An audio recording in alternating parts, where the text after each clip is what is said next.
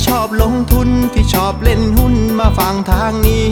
ตลาดวายพอดแคสต์เขามี ข้อมูลดีดีๆเล่าเข้าใจง่าย อย่าลืมกดแชร์กดไลค์กด Subscribe กดกระดิ่งด้วยนะ คุณกำลังฟังตลาดวายพอดแคสต์ปีที่ 2 ประจำวันพุธที่ 19 พฤษภาคม 2564 รายการที่จะทำให้คุณเข้าใจตลาดเข้าใจหุ้น แล้วก็พร้อมสำหรับการลงทุนในวันพรุ่งนี้ครับ สวัสดีนะครับ วันนี้คุณอยู่กับน้าแดงจรูนพันธ์วัฒนาวงศ์เหมือนเดิมครับ ครับ วันนี้ก็ต้องบอกว่าผิดคาดเลยทีเดียวนะครับ หลังจากเมื่อวานเนี่ยผมเห็นตัวเลขการติดเชื้อรายวันเนี่ยลดลงต่ำกว่า 2,000 รายต่อวันนะครับ เป็นครั้งแรกในรอบ 6 วัน ในขณะที่ตัวเลขของผู้ที่รักษาหายแล้วกลับบ้านนะครับ ก็เพิ่มขึ้นอย่างรวดเร็ว แล้วก็มากกว่าตัวเลขการติดเชื้อรายวันด้วยนะครับ เพราะฉะนั้นถ้าเกิดว่าดูในเชิงของสมการแล้วเนี่ยก็ถือว่าเป็นตัวเลขที่ดีนะ ก็เลยคิดว่านักลงทุนสถาบันเนี่ยน่าจะต้องรีบกลับมามี position เพื่อลุยหุ้นขนาดใหญ่กันแล้วล่ะนะครับ แต่ว่าเอาเข้าจริงวันนี้เนี่ยหุ้นใหญ่เนี่ยไปไม่เป็นเลยนะครับกลับกลายเป็นว่าวันนี้หุ้นขนาดเล็ก สามารถ perform ได้ค่อนข้างดีมากเลยนะครับ เดี๋ยวเรามาดูว่าอะไรเป็นเหตุผลที่ทำให้หน้าหุ้นมันถึง ยังเป็นหุ้นขนาดเล็กนำตลาดอยู่ในวันนี้นะครับ วันนี้นะครับเซตอินดี x ก็ปิดลบไป 4 จุดนะครับ ปิดที่ 1,562 จุด ปรับตัวลง 0.3%ใกล้เคียงกับอาเซียนนะครับ แต่ว่าถือว่าเป็นการปรับลงแรงกว่าในเอเชียโดยเฉลี่ยนะครับ วันนี้เอเชียโดยเฉลี่ยติดลบประมาณสัก 0.1%นะครับ สำหรับประเด็นสำหรับตลาดหุ้นในเอเชียนะครับก็ยังไม่มีประเด็นอะไรใหม่ๆนะครับช่วงนี้เนี่ยเป็นช่วงที่ทุกคนกำลังเฝ้ารอคอยประเด็นจากสหรัฐอเมริกาครับซึ่งตอนนี้เรารอฟังอยู่ 3 ประเด็นนะครับอันที่ 1 ก็คือเรื่องของรายงานการประชุมธนาคารกลางสหรัฐในรอบก่อนนะครับทุกคนก็อยากจะดูว่าประธานเฟดนะสาขาต่างๆ แล้วก็ประธานเฟดเจอร์ลมพาวเวลเนี่ยมีมุมมองต่อเรื่องของเศรษฐกิจเรื่องเงินเฟ้อยังไงนะครับ อันที่ 2 ทุกคนก็กำลังเฝ้าดูว่าตอนนี้ประธานเฟดสาขาต่างๆ ก็จะเริ่มออกมาให้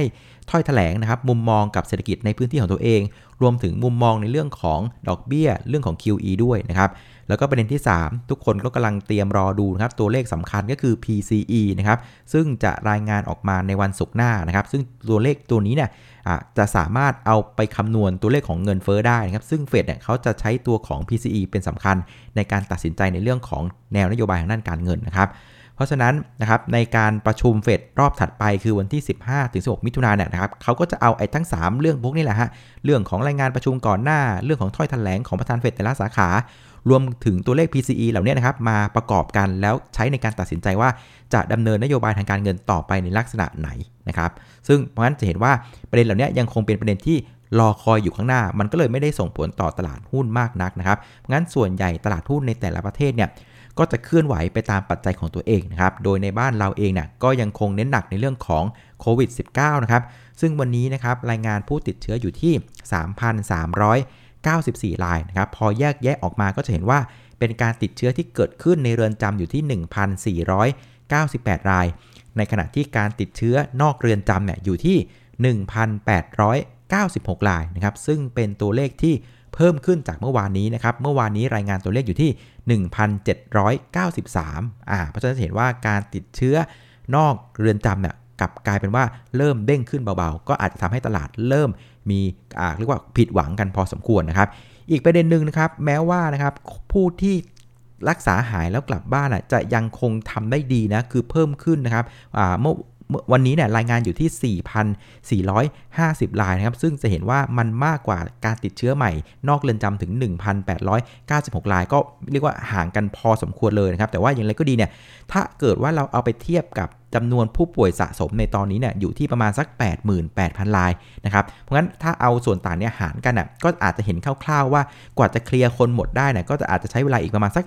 44 วันนะครับถ้าไม่มีการระบาดที่รุนแรงไปมากกว่านี้นะครับ เพราะจะเห็นว่าโครงสร้างของตัวเลขรายงานโควิด -19 ในวันนี้เนี่ยก็ยังไม่ใช่เป็นโครงสร้างที่ ดีนักทีเดียวนะครับ อาจจะแค่ว่าไม่ไม่ไม่แย่อะไรรุนแรงมากนัก แต่ก็ยังไม่ถือกับดีมากนะครับ ก็เลยทำให้ตลาดอาจจะรู้สึกว่าผิดหวังกันไปสักนิดหนึ่งครับ ส่วนอีกประเด็นหนึ่งก็คือเรื่องของข่าวว่าตอนนี้รัฐบาลกำลังพิจารณาเรื่องของพระราชกำหนดเงินกู้นะครับอีก 7 0 0แสนล้านบาทนะครับก็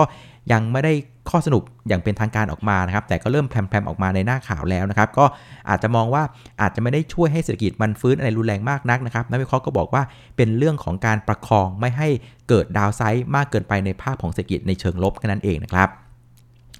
คราวนี้มาดูการเคลื่อนไหวของ Set Index นะครับ ตอนเช้าเนี่ยเราเห็นที่ญี่ปุ่นน่ะปรับตัวลงค่อนข้างแรงนะ ก่อนตลาดเปิดเนี่ยติดลบไปเกือบ 2%นะครับ ประเด็นหลักๆของที่ญี่ปุ่นก็คือเรื่องของการติดเชื้อโควิด -19 เนี่ยก็ยังคงพุ่งขึ้นอย่างต่อเนื่องนะครับ ตอนนี้เนี่ยที่ประเทศญี่ปุ่นอะกังวลมากๆเลยเกี่ยวกับเรื่องของสายพันธุ์อินเดียนะครับ มีการแบนนะครับคนที่เดินทางมาจากประเทศอินเดีย เนปาล ปากีสถานนะครับ แล้วก็ล่าสุดบังคลาเทศ มันดิฟศรีลังกา โอ้โห กลัวกันมากเลยนะครับ ก็เลยทำให้ตลาดหุ้นญี่ปุ่นปรับตัวลงแรงนะครับ พอเราเห็นญี่ปุ่นลงแรงแบบนี้ สงสัยก็ไม่ไหวเหมือนกันนะครับ ตลาดหุ้นบ้านเราก็ เปิดกระโดดลบไปประมาณ 5 จุดนะครับ เปิดที่ 1,561 นะครับ แต่ว่าด้วยความที่ว่ามันก็บ้านเขาไง มันก็ไม่ใช่บ้านเรา บ้านเราก็ไม่ได้ลงแรงอะไรมากนักนะครับ ก็เป็นภาพของการไซด์เวย์ไปตลอดทั้งวันนะครับ โดยวันนี้นะครับจุดสูงสุดอยู่ที่ 1,569 แล้วก็จุดต่ำสุดอยู่ที่ 1,558 นะครับ เพราะฉะนั้นจะเห็นว่าการเคลื่อนไหวของ Set Index เนี่ยก็ยังคงอยู่ในกรอบที่เรามองไว้นะครับ กรอบล่างคือ 1544 กรอบบนคือ 1593 นะครับ เพราะฉะนั้นกรอบนี้ก็คือกรอบที่การติดเชื้อวันละ 2,000 คนบวกลบ แล้วก็รอเรื่องของวัคซีนที่กำลังทยอยเข้ามาเพราะฉะนั้นกรอบเนี้ก็ยังคงทำงานได้นะครับ คราวนี้มาดูหุ้นที่ผลักดันตลาดในเชิงบวกวันนี้นะครับกลับกลายเป็นหุ้นขนาดกลางนะ วันนี้ดูโฮมปรับตัวขึ้นถึง 12%นะครับ หลังจากราคาเหล็กในตลาดโลกนะเริ่มยืนได้นะครับ หลังจากปรับฐานกันลงมา 2-3 วันที่ผ่านมานะครับ ก็ทำให้ดูโฮมเด้งขึ้นมานะครับ คนก็คาดหวังว่างบไตรมาส 2 ของดูโฮมอะก็น่าจะทำได้ดีต่อถ้าเกิดว่าเหล็กมันยังยืนได้นะครับ ก็อย่าลืมนะดูโฮมก็มีคู่หูเช่นกันก็คือ global เหมือนกันนะ วันนี้ global ก็ฟื้นตัวได้ค่อนข้างดีเลยทีเดียวนะครับ อีกตัวหนึ่งก็จะเป็นตัวของ Curry Express นะครับ วันนี้ปรับตัวขึ้น 6%นะครับ หลังจากมีข่าวว่า g u f Holding นะครับ ตอนนี้เข้ามาถือหุ้น Curry Express แล้วนะครับ เป็นอันดับ 3 นะครับ ที่ 2.8% ซึ่งอันนี้ก็แปลกนะ จริง ๆ Curry Express เนี่ยเงบก็ออกไปแล้วออกมาต่ำคาด ประชุมนักวิเคราะห์ก็ประชุมไปแล้วนะครับ สังเกตดูหลังจากประชุมนักวิเคราะห์หุ้นก็ไม่เด้งนะ หุ้นก็เป็นภาพของการซึมลงซึมลง แต่แปลกตรงที่ว่าพอมีการรายงานข่าวว่ามีผู้ถือหุ้นใหม่เข้ามาที่มีหน้ามีตาที่ทุกคนเชื่อมือ กลับกลายเป็นว่ามันสามารถทำให้หุ้นเด้งได้ เออนี่ก็แปลกนะประเทศเราเนี่ยมันทำให้เห็นว่านักลงทุนน่ยมีความเชื่อมั่นในตัวบุคคลมากกว่าโมเดลธุรกิจนะ เออ อันนี้ก็แปลกดีนะครับ ส่วนตัวที่3นะครับก็จะเป็นตัวของโรงพยาบาลเกษมราชนะครับ วันนี้ปรับตัวขึ้นถึง6%นะครับ ก็มีรายงานข่าวกันออกมาว่า ยอดการติดเชื้อโควิดในไตรมาส2เนี่ยเรียกว่าพุ่งถล่มทลายเลยนะครับ เรียกว่าน่าจะทำให้งบไตรมาส2ออกมาดีมากๆนะครับ ก็เลยทำให้โรงพยาบาลเกษมราชปรับตัวขึ้นมานะครับ ส่วนหุ้นที่กดดันตลาดในเชิงลบวันนี้นะครับเท่าที่ดูนะครับเป็นชุดเรียกว่าเบนจภาคีนะครับไม่ว่าจะเป็นปูนใหญ่ปตทสอพอปตทตัวแม่ไทยพาณิชย์กสิกรไทยแอดวาน คือชุดนี้เนี่ยต้องบอกว่าเป็นชุดเบญจภาคีเลย เป็นชุดที่นักทุนต่างชาติเนี่ยใช้ในการลงทุนในบ้านเรานะ เพราะงั้นวันนี้เดาเลยว่าต่างชาติขายแง่แง่นะครับ ส่วนอีกกลุ่มหนึ่งที่เริ่มปรับตัวลงนะก็คือสายคริปโตนะครับ ตอนนี้สายคริปโตบ้านเราเนี่ยผมต้องบอกว่าต้องแบ่งออกเป็น 2 สาย สายที่ 1 คือสายที่ลงทุนในคริปโตนะครับก็จะเป็นหุ้นอย่างบรูคนะฮะวันนี้ปรับตัวลง 13%แล้วก็แสนสิรินะครับที่จะไปลงทุนนะครับในตัวของบริษัท XPG นะครับ แล้วก็มีแนวโน้มว่าจะไปลงทุนในเรื่องโทเค็นอะไรต่างๆเนี่ยก็ปรับตัวลง 6%เพราะจะเห็นว่าสายลงทุนอะปรับตัวลงนะครับ แต่ว่าสายที่จะเป็นคนให้บริการนะครับ ให้บริการการทำ ICO ให้บริการในเรื่องของการเทรดในอนาคตอะกลับยังคงยืนได้ดีนะ วันนี้ XPG เนี่ยปรับตัวขึ้น 6%นะครับ เพราะฉะนั้นนะครับจะเห็นว่าหน้าหุ้นวันนี้นะครับยังคงเป็นหน้าหุ้นที่นักลงทุนต่างชาตินะครับยังคงขายอยู่อย่างหนักหน่วงนะครับในขณะที่ตัวเลขของโควิด -19 เนี่ยมันยังไม่ได้ดีพอมากนักนะครับมันก็เลยทำให้นักทุนสถาบันยังไม่กล้าที่จะไล่หุ้นขนาดขนาดใหญ่นั่นเองนะครับ ส่วนผู้เล่นในตลาดวันนี้นะครับนักทุนสถาบันก็ซื้อติดต่อกันเป็นวันที่2นะครับวันนี้มือลั่นไปนะครับซื้อไป 1,600 ล้านบาท รวม 2 วันซื้อไป 2,200 ล้านบาทนะครับ ส่วนนักทุนต่างชาตินะครับ ยังคงเหยียบมิดนะครับเรียกว่าขายติดต่อกัน 7 วันติดๆเลยนะครับ วันนี้ขายไป 2,395 ล้านบาท รวม 7 วันเนี่ยขายไป 15,358 ล้านบาทแล้วนะครับ เพราะฉะนั้นพฤติกรรมของนักทุนสถาบันนะครับก็อาจจะ อ่านได้ว่าในเมื่อตัวเลขของโควิดเนี่ยมันยังไม่ใสมากนักนะครับ แม้ว่าเมื่อวานเนี่ยตัวเลขจะออกมาดีมากเลยนะครับ หลุด 2,000 มันอยู่พันเกว่า แต่พอวันนี้มันเด้งปั๊บก็เริ่มชักลังเลละนะครับก็เลยยังไม่กล้าที่จะไล่หุ้นมากนักนะครับส่วนนักทุนต่างชาตินะครับก็เขาก็ตามเรื่องของโควิดบ้านเราอยู่ห่างๆ ในขณะที่ประเด็นเรื่องของ MSCI Rebalance เนี่ยมันจะเกิดขึ้นในวันที่ 27 พฤษภาคมนะครับซึ่งสุดที่แล้วเนี่ยเขาบอกว่าเงินจะออกจากบ้านเราประมาณ 10,000 ล้านบาทนะครับงั้นนักทุนต่างชาติส่วนใหญ่เวลาเขาลงเนี่ยเขาลงเป็นคล้ายๆอย่างเงี้ย index fund เขาก็ไม่รีบที่จะซื้อมากนักเพราะว่าซื้อไปก็โดนปลาอยู่ดีนะครับก็อาจจะรอให้ MSCI Rebalance เสร็จก่อนในวันที่ 27 พฤษภาคมนะครับ ส่วนมูลค่าการซื้อขายวันนี้นะครับก็อยู่ที่ 83,533 ล้านบาทนะครับก็ปรับตัวลงถึง 15%นะครับก็หุ้นขนาดใหญ่พอไปไม่เป็นนะ ก็เทรดกันไม่ไหวเลย ทุกคนก็ไปหาหุ้นขนาดเล็กกันหมดนะครับผมก็เลยไปโพสต์ในแฟนเพจนะแดงคุยนักลงทุนว่าเอ๊ะทำไมหุ้นขนาดใหญ่เนี่ย มันไม่มีเสน่ห์แล้วเหรอทำไมเพื่อนๆไม่เทรดกันนะครับ ก็ได้คำตอบมามากมายนะ หลายๆ ท่านก็บอกว่าโอ้ยหุ้นใหญ่นะเอะอะก็ทุบเอะอะก็ช็อตถือแล้วก็ท้อเหลือเกิน ไปหาแคชโฟจากหุ้นขนาดเล็กดีกว่านะครับ บางท่านก็บอกอู้ลำคาญหน้าต่างชาติขายอยู่ได้นะครับ บางท่านก็บอกโอ้ MSCI มันยังไม่เสร็จนะ ก็รอให้เสร็จก่อนแล้วเดี๋ยวค่อยว่ากันนะครับ มันก็เลยทำให้หุ้นขนาดใหญ่คนนี้อาการก็เลยเรียกว่าถูกหมางเมินจากตลาดไปทุกคนก็ไปซิ่งหุ้นเล็กกันก่อนดีกว่านะครับ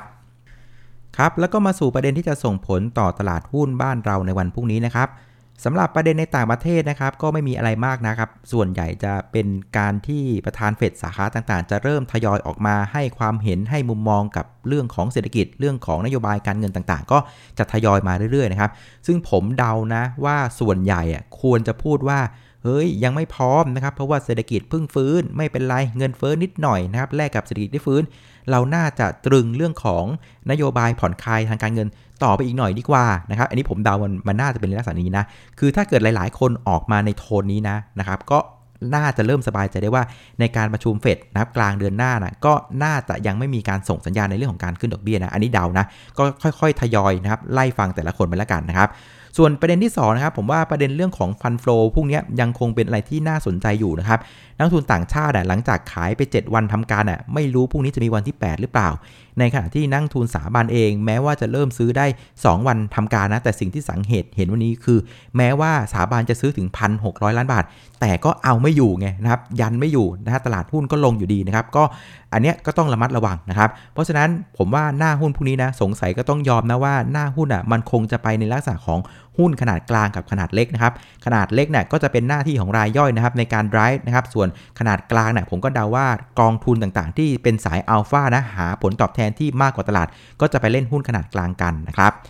ซึ่งวันนี้เนี่ยเราเริ่มเห็นสัญญาณบางอย่างนะว่าหุ้นขนาดกลางที่แนวโน้มกำไรจะ ออกมาดีในไตรมาสถัดไปไตรมาสสองน่ะน่าจะได้รับความสนใจนะอย่างในเคสเนี้ยโรงพยาบาลเกษมราษฎร์ก็เป็นตัวหนึ่งที่สะท้อนให้เห็นว่าคนเริ่มมองข้ามช็อตว่าไตรมาสสองน่าจะดี เช่นเดียวกันกับในเคสของดูโฮมและอาจจะรวมถึง Global ด้วยนะก็เป็นอีกเคสหนึ่งที่เริ่มสะท้อนเห็นว่าไตรมาสสองก็น่าจะดีต่อนะครับเพราะฉะนั้นนะครับหน้าที่ของเพื่อนๆนะครับที่จะ trade หุ้นขนาดกลางนะเพื่อนๆก็ต้องไปหาดูนะว่าหุ้นอะไรที่งบไตรมาสหนึ่งดีแล้ว ไตรมาสสองดีต่อ พวกนี้แหละน่าจะเป็นที่หมายปองของนักลงทุนสถาบันที่เป็นสายอัลฟานะครับ ดังนั้นนะครับในภาพใหญ่นะฮะกรอบการเทรดที่ 1,544 ถึง 1,593อะก็ยังคงเป็นกรอบที่สามารถเทรดได้นะครับถ้าเกิดว่าการติดเชื้อยังอยู่ระดับ 2,000 คนบวกลบต่อวัน แล้วก็วัคซีนมันจะทยอยมาแบบนี้นะกรอบนี้ก็สามารถเทรดได้นะครับส่วนวิธีการจัดพอร์ตก็ง่ายๆเลยนะครับยิ่งใกล้ๆนะครับ1,544เนี่ยเงินสดในมืออาจจะต้องเยอะขึ้นนะครับเพราะว่ามันถ้าเกิดว่ามันหลุดพรวดลงมา เราจะได้มีเงินซื้อนะครับ และในทางตรงกันข้ามนะครับ ถ้าเกิดว่าเซตอินดี x เริ่มเข้าใกล้บริเวณ 1,593 นะครับ บริเวณนั้นนะผมคิดว่าหุ้นนะอาจจะต้องเยอะขึ้นนะครับ แต่ว่าไม่ต้องถึงกับ 100%นะ ผมว่าน่าจะมีหุ้นประมาณสัก 70%แล้วมีเงินสดอีกประมาณสัก 30%ไว้ถ้าเกิดว่ามันสามารถผ่าน 1593 ได้จริงอะ เราก็ยังมีเงินอีกประมาณ 30%อะ เอาไว้ไปฟาดหุ้นที่ beta สูงๆ เพื่อวิ่งไปกับตลาดก็ได้เช่นกันนะครับ เอาละวันนี้ก็ประมาณนี้แล้วกันนะครับสำหรับรายการตลาดวายพอดแคสต์นะครับ ขอบคุณอีกครั้งสำหรับการติดตามกดไลค์กดแชร์แล้วก็แนะนำรายการให้นะครับ วันนี้ขออนุญาตลาไปก่อนนะครับ เจอกันวันพรุ่งนี้ครับ สวัสดีครับ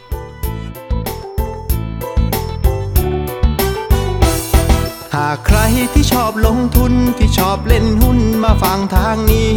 ตลาดวายพอดแคสต์เขามี ข้อมูลดีดีเล่าเข้าใจง่าย อย่าลืมกดแชร์กดไลค์กด Subscribe กดกระดิ่งด้วยนะ